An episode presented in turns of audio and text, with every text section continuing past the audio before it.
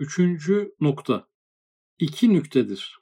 Birincisi teşbihler ve temsiller suretinde rivayet edilen bir kısım hadisler müruru zamanla avamın nazarında hakikat telakki edildiğinden vakıa mutabık çıkmıyor. Aynı hakikat olduğu halde vaka mutabakatı görünmüyor. Mesela hamele-i arş gibi arzın hamelesinden olan Sevir ve Hut namında ve misalinde iki melaike, koca bir öküz ve pek büyük bir balık tasavvur edilmiş. Şimdi ahir zaman hadislerini e, anlatacak. Yavaş yavaş e, onunla ilgili girizgahlar yapılıyor. Ahir zamanla ilgili konulardaki hadislerin bir özelliği var. Teşbihler ve temsiller ön plana çıkıyor. Teşbih benzetme demek, temsil örnek demek. Bu ilk paragrafı tekrar okuyorum. Teşbihler ve temsiller suretinde rivayet edilen bir kısım hadisler müruru zamanla yani zamanın geçmesiyle avamın nazarında yani havasın e, nazarında değil ama avamın nazarında hakikat telakki edildiğinden yani bazı mecazlar, semboller, e, benzetmeler ve örneklendirmeler avam nazarında e, hakikat kabul ediliyor. Yani mecaz olduğu unutuluyor veya kavranamıyor. E, vaka mutabık çıkmıyor. Yani ahir zaman insanları olarak o hadisle günümüzdeki hadiseler arasında bir bağlantı kuramıyor. Mecazı hakikat diye düşündüğü için. Aynı hakikat olduğu halde vaka mutabakatı görünmüyor. Mesela hamele-i arş gibi arzın hamelesinden olan Sevir ve Hut namında ve misalinde iki melaike, koca bir öküz ve pek büyük bir balık tasavvur edilmiş. Yani bir örnek veriyor şu ana kadar anlattıklarıyla ilgili. Sevir ve Hut namında ve misalinde yani isimleri Sevir ve Hut veya sembolleri Sevir ve Hut. Biri öküz demek, biri balık demek. E, bununla ilgili bir hadiste dünyanın öküzün boynuzunda, balığın sırtında olduğuna dair bir metin e, gördüğümüzde e, avam bunu mecazı anlayamıyor. Yani öküzden mecazın tarım olduğunu, balıktan mecazın da denizler olduğunu, e, aslında yeryüzünün çoğunu denizlerin kapladığını, çoğunun tarımdan geçindiğini e, söyleyen çok özel bir hadis-i şerif, çok özel bir tespit. Mecaz e, kullanılmış burada ama burada Sevir ve Hut'u hakiki anlamışlar öncelikle ilk dönemlerde. Sonra da astronomi geliştikçe dünyanın bir öküzün boynuzunda olmadığını, balığın da sırtında olmadığını görünce bu iki meleğin yani hamele-i arş gibi, arşı taşıyan melekler gibi e, yeryüzüne müekkel iki melek de olabilir bunlar. Bu iki meleğin melek değil de gerçekten birer hayvan olduğu düşünülmüş. E, dolayısıyla e, hadisteki mecaz kavranamamış. Hakikat telakki edilince de vakaya mutabık olmamış. Yani astronominin gelişmesiyle ortaya çıkan gelişmelerle çelişir gibi bir mevzu e, ortaya çıkmış. Evet, ikincisi bir kısım hadisler İslamların ekseriyeti noktasında veya hükümeti İslamiye'nin veya merkezi hilafetin noktayı nazarında vürut ettiği halde umum ehli dünyaya şamil zannedilmiş ve bir cihette hususi bulunduğu halde külli ve am telakki edilmiş. Mesela rivayette vardır ki bir zaman gelecek Allah Allah diyen kalmayacak. Yani zikirhaneler kapanacak, ve Türkçe ezan ve kamet okunacak demektir. İkinci bir kural hatırlattı üstadımız hadis ilmiyle alakalı, hadis usulüyle alakalı bir e, kural hatırlattı. Hadisler bazen gelecekteki bir bölgeyi, bir ülkeyi, e, Müslümanların çoğunlukla yaşadığı bir coğrafyayı kastederek bir e, ifadede bulunur. Biz onu sanki bütün dünyanın kaderi gibi algılarız bütün dünyanın her yerinde yaşanacak bir hadise gibi algılarız. Halbuki o bir memlekete özgü, önceden söylenmiş bir ahir zaman hadisidir. Özellikle Müslüman memleketlere özgü bazı tespitler vardır. Ama sanki bütün dünyada geçerli olacakmış gibi kendimize bir ön parantez koyarız. Halbuki hadis-i şerifte bütün dünyada böyle olacak geçmediği halde zihnimiz böyle bir parantez hayal eder. Sonra da o hayal gerçekmiş gibi, o parantez gerçekten varmış gibi bütün dünyaya bakarak hadisin hakikatini arar. Halbuki o bir bölgeye özgüdür, bir coğrafyaya özgüdür. İslam memleketlerine, özellikle İslam ülkelerinin önünü çeken ülkelere, İslam'ı temsil eden memleketlere özgü anlaşılması gereken hadisleri e, e, e, avam külli zanneder, bütün dünyaya teşmil eder. Dolayısıyla orada da hakikati kavrayamayabilir. Bununla ilgili de bu buraya kadar anlattıklarıyla ilgili de bir hadis örneği verdi. Rivayette vardır ki bir zaman gelecek Allah Allah diyen kalmayacak. E, hadis bu kadar. Yani bu e, paragrafa eklenen hadis bu kadar. Bir gün gelecekmiş Allah Allah diyen kalmayacak. Bakın Allah diyen kalmayacak demiyor. Allah Allah diyen kalmayacak diyor. Adeta bir zikir meclisinden bahseder e, bir atmosferde bu hadisin öncesi var, e, sonrası var, kime söylenmiş, hangi bağlamda söylenmiş, hangi sebeple söylenmiş bu bütün çerçeveyi bilen bir hadis alimi burada konuyu bağlayıp şunu söyleyebiliyor. Zikirhaneler kapanacak diyor. Yani tekkelerin, zaviyelerin kapanmasıyla alakalı bir Allah'ı anmak için açılan kurumların Allah'ı zikretmek için, onun ismini yüceltmek için açılan mekanların İslam aleminde, İslam ülkesinde bir gün kapatılacağına dair bir hadismiş bu. Doğru anlaşılınca böyle oluyormuş. Ama bu az önce söylediğimiz metodoloji uygulanmadığında hemen ilk elden şu anlaşılıyor. Yani dünya çapında, dünyanın her yerinde Allah diyen kalmayacak diye anlaşılıyor. Biz niye böyle anlıyoruz? Halbuki böyle bir parantez yok. Bütün dünya demiyor e, İslam memleketiyle alakalı bir öngörü de değil. Yani bir e, hakikat ve buna benzer birçok meselede zaten yaşanıyor. Yani zikirhaneler kapanacak, Türkçe ezan ve kamet okunacak demektir. Türkçe ezanı da e, bununla alakalı yorumladı. Çünkü Allah Allah diyen kalmayacak derken Allah'ı anan kalmayacak demiyor. Yani Allah her dilde anılabilir ama özel hususi ismini anma noktasında bazı deformasyonlar yaşanacak demek ki. E, bunu da Üstad Hazretleri Türkçe ezan ve kamet okunacak demektir. Yani ezan bir ibadettir. Tercümesi bir ibadet olmuş olmaz. Kamet de zaten namazın hemen başlangıcında ibadete dahil bir e, mevzudur. Orası da tercüme edilemez. E, bunlar da tercüme edilmişse, kendi dillerinde okunuyorsa o memlekette adeta e, Allah Allah diyen kalmamış hesabına geçiyor. Dolayısıyla bu hadisin böyle anlaşılması gerekirken bu sanki bütün dünyaya hitap eden, bütün dünyayı kapsayan bir meseleymiş gibi anlaşılmış diyor. İkinci e, metodu da burada yine anlatmış oldu. E, dördüncü nokta, dördüncü nokta ecel ve mevt gibi umuru gaybiye çok hikmet ve maslahat cihetiyle gizli kaldığı misüllü dünyanın sekeratı ve mevti ve nev-i beşerin ve cinsi hayvanın eceli ve vefatı olan kıyamet dahi çok maslahatlar için gizlenilmiş. Şimdi kıyamet tarihi gizli. Efendimiz Aleyhisselatü Vesselam da bu konuda bilgi sahibi olmadığını kendisine soru soranlara söylüyor. Cebrail Aleyhisselam sormuş ona da söylüyor. Cenab-ı Hak bu bilgiyi kimseye bildirmiyor. Bunun bir hikmeti var. Ne gibi? Hemen bir benzetme yaptı. E, ecel ve mevt gibi dedi. Yani insan kendi ölüm tarihini bilirse nasıl bir takım arızalar çıkacaksa, ne kadar yaşayacağını net bilirse, nasıl bazı problemlere sebebiyet verecekse, kıyametin bilinmesi de insanlık alemi açısından öyle problemlere sebebiyet verecektir. O sebeple kıyametin tarihi neden mesela ahir zaman hadislerinde geçmiyor? Neden ahir zamanla ilgili birçok portre çizilirken, ahir zaman şahısları detaylıca anlatılırken adeta ahir zamana bizi hazırlayan birçok telkin e, hadislerde biz bulurken böyle net olarak bir rakamla karşı karşıya kalmamamızın bir sebebi var. E, bir hikmeti var, bir anlamı var. Bu da yine insan ömrüne benzer bir hikmet. Yani kendi ölümünü bilen bir insanın yaşayacağı arızalara benzer bir hikmet. Şimdi bunu biraz daha açacak. Evet, eğer ecel vakti muayyen olsaydı yarı ömür gafleti mutlaka içinde ve yarıdan sonra dar ağacına asılmak için her gün bir ayak daha onun tarafına atılmakla dehşeti mutlaka içinde, havf ve recanın muazeneyi maslahatkarane ve hakimanesi bozulduğu gibi aynen öyle de dünyanın eceli ve sekeratı olan kıyamet vakti muayyen olsaydı, kurunu ula ve vusta fikri ahiretten pek az müteessir olacaktı.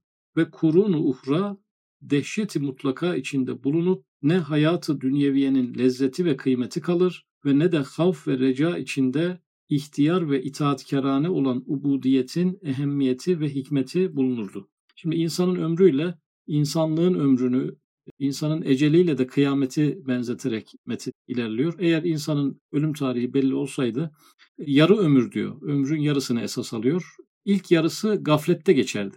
Yani ne de olsa ölüme daha çok var. Hem de net olarak belli olduğu için mesela 80 yaşında vefat edeceği bilgisi bir insanda olsa 40'ına kadar zaten çok uzak bir konu olduğu için 40'ına kadar hiç ölümü aklına bile getirmesine artık gerek kalmaz. Gaflete düşer. Yani ibadetlerini de aksatır. Haram helal demeden rastgele de yer. Çünkü 40'tan sonra düzeltiriz durumu diyerek o ilk 40 çok problemli geçer. İkinci 40 yani yarıdan sonraki de sürekli ecele yaklaşmanın bilgisiyle hayat zehir olmaya başlar. E, burada e, bozulan denge havf ve reca dengesi. İnsanın ümit ve korku arasında bir denge içerisinde kulluk yapması hedefleniyor. Ama ilk yarıda, ömrün ilk yarısında recaya kayıyor. Yani reca var, havf yok. İkinci yarıda da havf var, reca yok. Dolayısıyla havf ve reca dinin yaşanmasının ana gayesi, ana atmosferi olduğu için bu bir kere bozuluyor. Dolayısıyla ilk dönem gaflette, ikinci dönemde psikolojik darlıklarla, dehşetle geçiyor ve insanların hayattan lezzet almaları, e, yani ölümün belli olması hasebiyle burada mümkün olmuyor. Ahiret için çalışma problemleri de ortaya çıkıyor. İkisi birden ortaya çıkıyor. Yani ne dünyayı imar edebiliyorlar ne ahireti imar edebiliyorlar. Böyle bir problem ortaya çıkıyor. Bunu e, ilk çağ, orta çağ yani ilk çağlar, orta çağlar ve sonraki çağlar, kıyamete yakın çağlar diyerek de e, üçe ayırdı.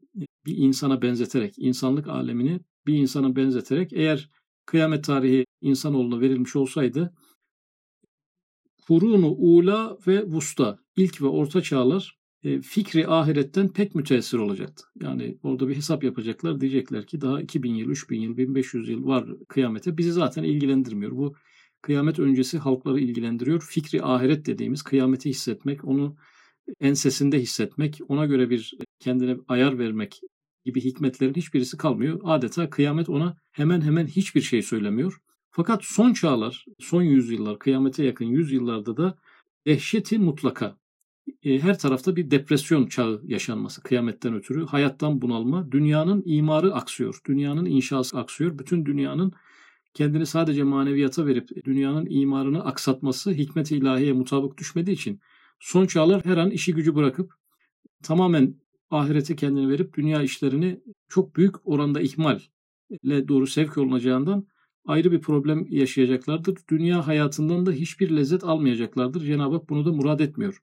E, buradaki ifadeyi tekrar okuyorum. Ve kurun uhra sonraki çağlar dehşeti mutlaka içinde bulunup ne hayatı dünyeviyenin lezzeti ve kıymeti kalır ve ne de havf ve reca içinde ihtiyar ile itaatkarane olan ubudiyetin ehemmiyeti ve hikmeti bulunurdu. Şimdi böyle bir kulluğun önemi olmazdı diyor Üstad Hazretleri. E, hikmeti de olmazdı. E, nasıl bir kulluğun? E, havf ve reca dengesi içinde olmayan ihtiyar ile itaat yani insanın tercihleriyle, iradeleriyle ibadet etmesi bekleniyor. Ubudiyet derken biz bunu kastediyoruz. Kişinin kendi iradesiyle, kendi tercihleriyle bir baskı altında kalmaksızın özgür bir kararıyla ibadet yapmasına biz hem niyetli ve hikmetli bir kulluk diyoruz. Ama bu cümle bunun tersini düşündürüyor bize. Eğer havf ve reca dengesi bozulmuşsa, insanların ibadetleri de itaatkarane olmasına rağmen ihtiyardan kaynaklanmıyorsa, tercihten kaynaklanmıyorsa, baskıdan kaynaklanıyorsa, kıyamet baskısı onları ibadete sevk ediyor. O korku, o gerginlik onları ibadete sevk ediyor. Allah razı etmek değil de o tehlikeyi bertaraf etmek için ibadete sevk ediyorsa ubudiyetin de ehemmiyeti ve hikmeti kalmıyor. Yani buna ubudiyet denmiyor. Bir mecburiyet tahtında yapıldığından dolayı. Dolayısıyla bu kıyametle alakalı vaktin bildirilmemesinin e, bir takım tahminlere e, havale edilmiş olmasının o konuda kalbi bazı hissedişler olabilir yaklaştıkça Nasıl ki hava durumu bir yıl önceden bilinemiyor ama birkaç gün önceden bulutların toplanmasına bakarak bazı şeyler hissedilebiliyor. Kıyametin ayak sesleri elbette kıyametin halkına, ahir zaman halkına mutlaka kalben, ruhen bir takım velilerinde gönlüne bazı sinyaller şeklinde duyurulabilir. Ama bu bir şu tarihtir dedirip insanları yüzde yüz o konuda e, iradelerine elden alacak şekilde olması bu noktada hikmeti ilahiyeye ters düşeceğinden Cenab-ı Hak bunu da belli bir netlik içerisinde insanlara nasip etmiyor. Hem eğer muayyen olsa muayyen belirli demek. Bir kısım hakaik-i imaniye bedahet derecesine girer. Herkes ister istemez tasdik eder. İhtiyar ve irade ile bağlı olan sırrı teklif ve hikmet iman bozulur. Eğer bir netlik olsa, e, bu konuda bilimsel bir gerçeklik olsa, yani mesela sadece dini metinler için söylemiyorum. Dünyanın yaşını geriye doğru hesaplıyorlar. İleriye doğru da hesaplayabilirler. Onlar bize net bir şey söyleyebilirler. Yani bu gezegen şu tarihte kendi kendini yok edecek. Bu bilimsel bir gerçek. Gidişat bunu gösteriyor gibi bir ona da izin vermiyor Cenab-ı Hak. Onu da bilim adamları da böyle bir fikir yürütemiyorlar bu konuda. İnsanlık türü ne kadar devam eder? Canlılık ne kadar devam eder? Bir tahmin ne zaman tamamen defterden silinir? Bu konuda onlar da bilimsel bir kanun diyebileceğimiz bir sabitlikte bir şey söyleyemiyorlar. Çünkü Cenab-ı Hak buna müsaade etmiyor. Neden müsaade etmiyor? Herkes ister istemez tasdik eder, ihtiyar ve irade ile bağlı olan sırrı teklif ve hikmeti iman bozulur. Biz iman derken imanın bir tanımı var, bir özellikleri, vasıfları var. Bunlardan birisi de insanın ihtiyarıyla, tercihiyle, kararlarıyla olması. Sırrı teklif dediğimiz insanların reddedebileceği seviyede olması. Yani bir şeye sırrı teklif diyebilmemiz için onun inkar da edilebilir potansiyelde olması gerekiyor. İnkar da edilemeyen bir şeye biz zaten iman konusu olarak bakmıyoruz. Ahirete iman bir iman konusudur.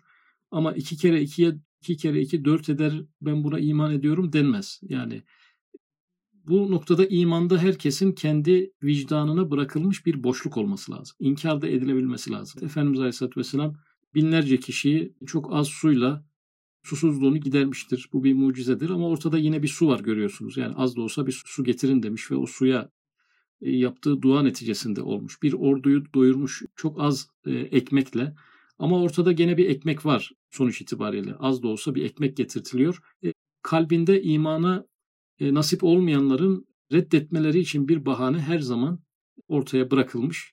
Dolayısıyla bunun hikmeti sırrı teklifin bozulmaması, hikmeti imanın bozulmaması, kıyametin tarihinin verilmemesinin bir sebebi bir de ahir zamandaki hadiselerin teşbihler ve temsiller suretinde anlatılmış olmasının hikmeti de bu.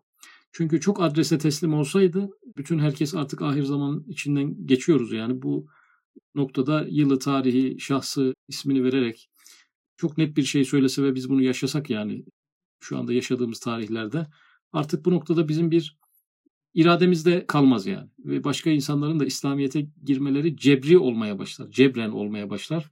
Her zaman bir boşluk mutlaka iman konusunda bırakılması bir hikmeti ilahiye demek ki.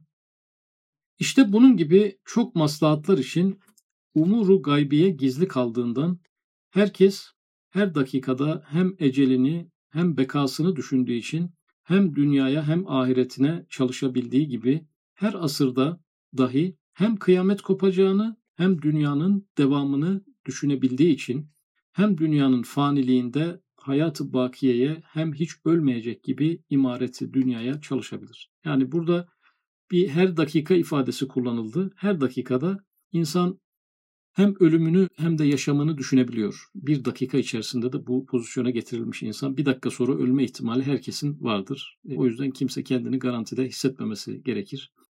Ama bir dakika sonra yaşama ihtimali de vardır. İkinci dakikaya çıkma ihtimali de vardır. Bu iki duygu beraber yaşıyor yaşanıyor. Bir de her asır kelimesini kullandı. Her asırda bu sefer kıyamete getirdi konuyu. Kıyamet bizim asrımızda kopabilir duygusu bizde var. Bunu ensemizde hissediyoruz. Ama kopmayabilir. Yani bu asırda kopmayıp önümüzdeki asırda kopabilir. Duygusunu da Cenab-ı Hak bize vermiş. Böylelikle hem imareti dünyaya çalışabiliyoruz. Dünyayı imar ediyoruz. Kıyamet ne de olsa kopacak, çok yakın da kopacak net olsaydı kalbimizde birçok dünyevi işi de birçok insan yürütemezdi. 20-30 yıllık çalışmaların içerisinde kimse giremezdi. Ne de olsa kıyametten sonraya bu mevzu kalıyor diye. Çocuklarıyla, torunlarıyla ilgili hiçbir çalışma içerisinde hiç kimse girmezdi. Yani sadece döner ibadetleriyle meşgul olurdu. İslam alemi için e, söylüyorum. Bu da murad-ı ilahiyeye uygun düşmüyor. Yani dünyanın imarı da çünkü dünya esma ilahinin tecelligahı olduğu için ibadetlerle nasıl bir, bir takım esmalara yöneliyorsa insan yaptığı işle, ürettiği ürünlerle de aynı şekilde esmanın aynı darlığını yaptığından dolayı üretim dünyasının da durmasını Cenab-ı Hak murad etmemiş ki insanları böyle tamamen hayattan bezdirecek bir e, manevi gidişata sevk etmiyor. Hem de musibetlerin vakti muayyen olsaydı, musibet konusuna geldik bir de. Musibet başına gelen adam musibetin intizarında, intizar beklemek demek. O gelen musibetin belki on mislinden ziyade manevi bir musibet o intizardan çekmemesi için hikmet ve rahmeti ilahiye tarafından gizli, perdeli bırakılmış. Şimdi ecelimiz bize gizli bırakılmış, sebeplerini izah etti. Kıyamet de insanlık alemine gizli bırakılmış, onun da sebeplerini izah etti. Bir de konu müsibetlere geldi. Yani ecel de olmayan, kıyamet de olmayan bazı hadiseler var ki hayatta. E, bari onları bilseydik. Yani hangi ameliyatları olacağımızı önümüzdeki yıllarda, e, hangi yakınlarımızı kaybedeceğimizi, hangi işlerden atılacağımızı, e, bunları bilseydik, müsibetleri bilseydik önceden biraz daha belki e, hazırlıklı yakalanırız gibi geliyor. Burada bir 1'e 10 rakamı veriyor. Yani insan o müsibetleri önceden bilse o müsibetin 10 katı daha elem çekecek. Daha onu yaşamadan. Yani bir hayal kuralım. Bir trafik kazası geçirecek. Diyelim ki bir organı bir süre kullanılamayacak. Yani kolu kırılacak. Tedavi gibi. Bunu gördü yani bir insan bildi diyelim yani. Veya bir kahin geldi söyledi diyelim. Şimdi kaç yıl sonra? 5 yıl sonra. Yani 5 yıl sonra belki 3-5 günlük bir travma yaşayacak bir insan 5 yıl boyunca sürekli aynı gerginlikle yaşayacak. Bırakalım 5 yılı yani bir hafta sonra canımızı sıkacak bir sahneyi şu anda bilsek bu da bizim için bir bu haftanın tadını kaçıran bir şey olur. Dolayısıyla yaşayacağımız hastalıkları e, bilsek şu an sıhhatimizden de lezzet alamayız. Ne de olsa bu noktada hastalanacağız diye. E, kaybedeceğimiz sınavları bilsek düşünelim yani sınavı kaybediyoruz, üzülüyoruz. 5-10 günde bu üzüntü geçiyor. Ama bir de kaybedeceğimiz 4-5 ay önceden kaybedeceğimizi bilerek yaşamak. Bu 1'e 10 bir oran yani bir müsibeti 10 katına çıkaran ve henüz gerçekleşmeden gereksiz yere sabretmemizi, gereksiz yere üzülmemizi, e, mukavemet göstermemizi sebebiyet veren bir problem olurdu. Şimdi konuyla ne alakası var? Şimdi ahir zamanı konuşuyoruz ya. Ahir zaman hadisleri genelde ahir zaman müsibetleri şeklinde. Hadisler genelde e, yani büyük oranda ahir zamandaki insanlık toplumunun geçireceği müsibetlerle alakalı. E, onları da eğer net olarak söylememiş olmasının, sembollere, mecazlara ve teşbihlere büründürmüş olmasının e, bir takım hikmetleri var. Konu oraya geleceği için 5. şu hadislerine girmeden önce. Dolayısıyla müsibetlerin gizli olmasının da çok büyük hikmetleri var. Başka müsibetlerin gizlenmesinde çok büyük hikmetler var. Boşu boşuna insanın acı çekmemesi. Acı zaten insan hayalen bile uydurduğu acılardan acı çekiyor. Ortada hiçbir şey yokken bile. E bir de gerçekten bilse ne kadar ağır bir yaşam olacak bunu istememiş. Kıyametle alakalı mevzular da, ahir zaman mevzular da insanlık toplumunun oyundan düşmemesini sağlayacak kadar mecaza bürünmüş hakikatlerle gelmiş. Yoksa ahir zaman bunalımı diye bir bunalım her yerde yaşanır. Zaten diyelim ki e, Süfyan konuşulacak, Deccal konuşulacak. Böyle bir döneme biz geldiysek zaten ne yapabiliriz ki yani niye uğraşalım ki gibi bir e, rehavete insanı sevk etmemesi için bir noktada belli perde ve kapalılıklarla bu metinler bize ulaşmış. Ve hikmet ve rahmeti ilahiye tarafından gizli perdeli bırakılmış. Müsibetler hikmet ve rahmeti ilahiye. Hikmet kelimesi yani burada mana musibetleri bize önceden bildirilseydi ve çaremiz yoksa şayet onları düzeltmeye hikmetsiz olurdu, manasız olurdu. Hikmet-i ilahiye bu yüzden müsaade etmemiş. Bir de rahmet-i ilahiye diyor. E, burada da şefkat kelimesini düşünmeliyiz. Biz yaşayacağımız her şeyi önceden bilseydik, acıların hepsini bilseydik, bu da Cenab-ı Hakk'ın şefkatine sığmazdı. Bizi bire yani en az 10 kat acı çekmemize sebebiyet veren bir şeyde rahmet-i ilahiye bu noktada izin vermemiş. Ve ekser hadisatı kevniyeyi gaybiye böyle hikmetleri bulunduğundandır ki gayipten haber vermek yasak edilmiş. Şimdi gayipten haber vermek dinimize göre haram, yasak. Neden yasak? Niye bir günah bu? Ve çok sert hadisler var bu tür konularla alakalı. Sebeplerini izah etti. Yani insanlar ümitsizliğe düşüyorlar. Havf ve reca dengesini kaybediyorlar. Eğer ki bu bir nimetse, gaybda bekleyen bir garantili bir nimet gibi gözüküyorsa insanı gaflete sevk ediyor. Çalışma performansını kırıyor. Veya bu bir müsibetse önceden gereksiz yere kişinin acılar çekmesini sağlıyor. İmtihan sırrını, e, teklif sırrını ortadan kaldırıyor. Dolayısıyla o kadar çok sakıncalar var ki gayipten haber veren yani kahinler e, bu mevzuyu bir noktada meslek haline getirmişler. Falcılar, büyücüler bir bazen bir hakikate yüzlerce yalan katarak insanlara anlatıyorlar ama insan başına bir şey geldiği zaman eğer ki onların dediklerinden bir tanesi de şayet tutmuşsa onun acısını o tuttuğu şey gelmeden evvel büyük planda yaşıyor. Birçok ayarı bozuyor. Yani imtihanın birçok ayarını e, bozuyor. Birçok sakıncası var. Yasak edilmiş diyoruz. Böyle hikmetleri bulunduğundandır ki gayipten haber vermek yasak edilmiş. La ya'lemul gaybe illallah. Düsturuna karşı hürmetsizlik ve itaatsizlik etmemek içindir ki medarı teklif ve hakaik-i imaniyeden başka olan umuru gaybiyeden izni Rabbani ile haber verenler dahi yalnız işaret suretinde perdeli ve kapalı ihbar etmişler. Şimdi umuru gaybiye dediğimiz gaybtan e, haber yani bizim bilmediğimiz gelecekten e, haber veren insanlar olmuş mu? Olmuş. Mesela Cin suresinde gayba ancak Allah bilir e, ifadesi geçiyor ama istisnası da devamında geçiyor. Yani ancak e, Allah'ın razı olduğu Resul müstesna diyor. Buradaki Resul kelimesi üzerinde durulmuş. Sadece bu gaybtan Cenab-ı Hakk'ın izni e, kadar e, bilgi verebilecek kişilerin sadece peygamberler olduğunu söyleyenler olmuş. E, ama Resul kelimesi üzerinde durup yani Allah meleklerden de insanlardan da Resul seçer gibi başka ayetler olduğu için bunu biraz daha geniş tutan yaklaşımlar olmuş ama bir istisna var sonuçta. Yani Allah haricinde bir istisnayı Cenab-ı Hak kendisi vermiş. Kendi izni Rabbani burada da zaten izni Rabbani ile haber verenler diyor. Onlar da perdeli ve kapalı ihbar etmişler bu hikmetleri bozmamak için. Hatta şimdi bir örnek gerekecek ya bu anlattığımızla alakalı bir örnek geliyor. Hatta Tevrat ve İncil ve Zebur'da peygamberimiz hakkında gelen müjdeler ve haberler dahi bir derece perdeli ve kapalı gelmiş ki o kitapların bir kısım tabileri tevil edip iman etmediler. Yani Tevrat'ta, İncil'de, Zebur'da Efendimiz Aleyhisselatü Vesselam'ın geleceğiyle alakalı bize sorarsanız yani biz okuduğumuzda çok adrese teslim olduğunu görüyoruz. Ama bir derece kapalılık var ki tevil edip iman etmemişler. İman etmeyen insanlar olmuş.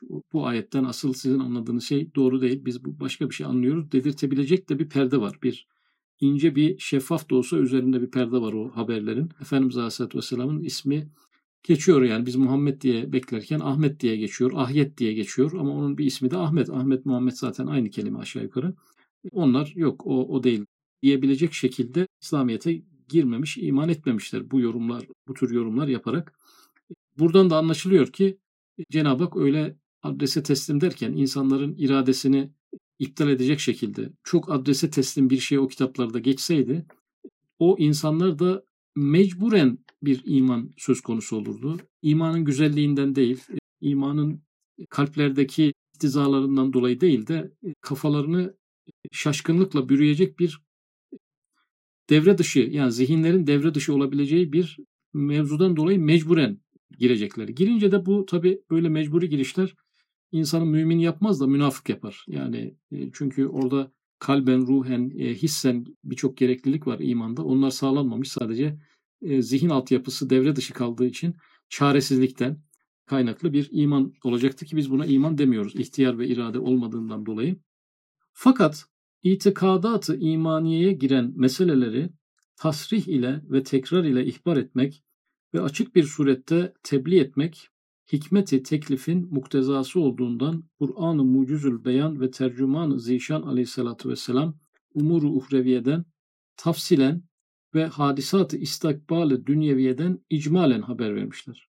Burada şimdi hep böyle e, perdeli, sembolik anlatımlar hep ahir zaman mevzularıyla alakalı ama ahir zamandan sonraki, kıyametten sonraki e, işte cennet, cehennem, sırat, köprüsü, mahşer, mizan gibi mevzularda aşırı bir açıklık var. Çok netlik var. Bir mecaz sembol e, pek kullanılmıyor. E, burada ayrıntı çok fazla. Çok ayrıntılara girilmiş. Kıyametten sonraki sahnelerle ilgili çok ayrıntıya girilmiş.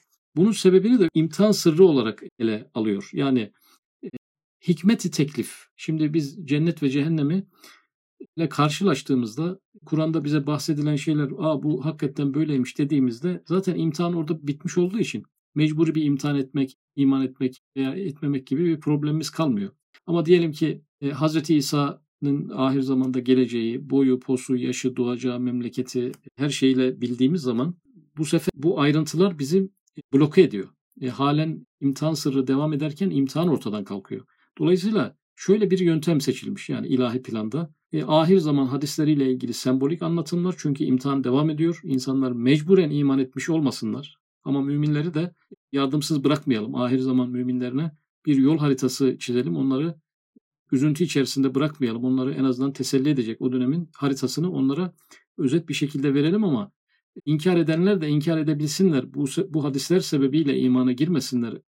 E, iradeleri iptal olmasın. Şeklinde dünyevi istikbalden ayrıntılı değil, mecazi ve özet bilgiler verilmiş dünyevi istikbalden. Ama uhrevi istikbal ne de olsa imtihan bitmiş.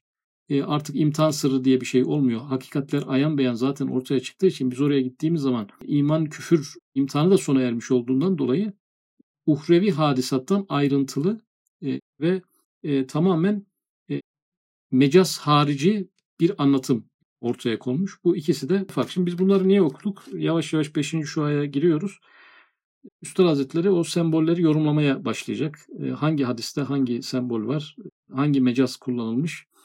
Nasıl anlaşılabilir bu mecaz? E, niye bu kadar mecazlı? Niye bu kadar kapalı perdelere sarılmışın? Önceki izahlarını yapıyor. Ahir zaman muhatabına gönderilen mesajlar var. Ahir zaman insanına. Bu da özel kapalı zarf.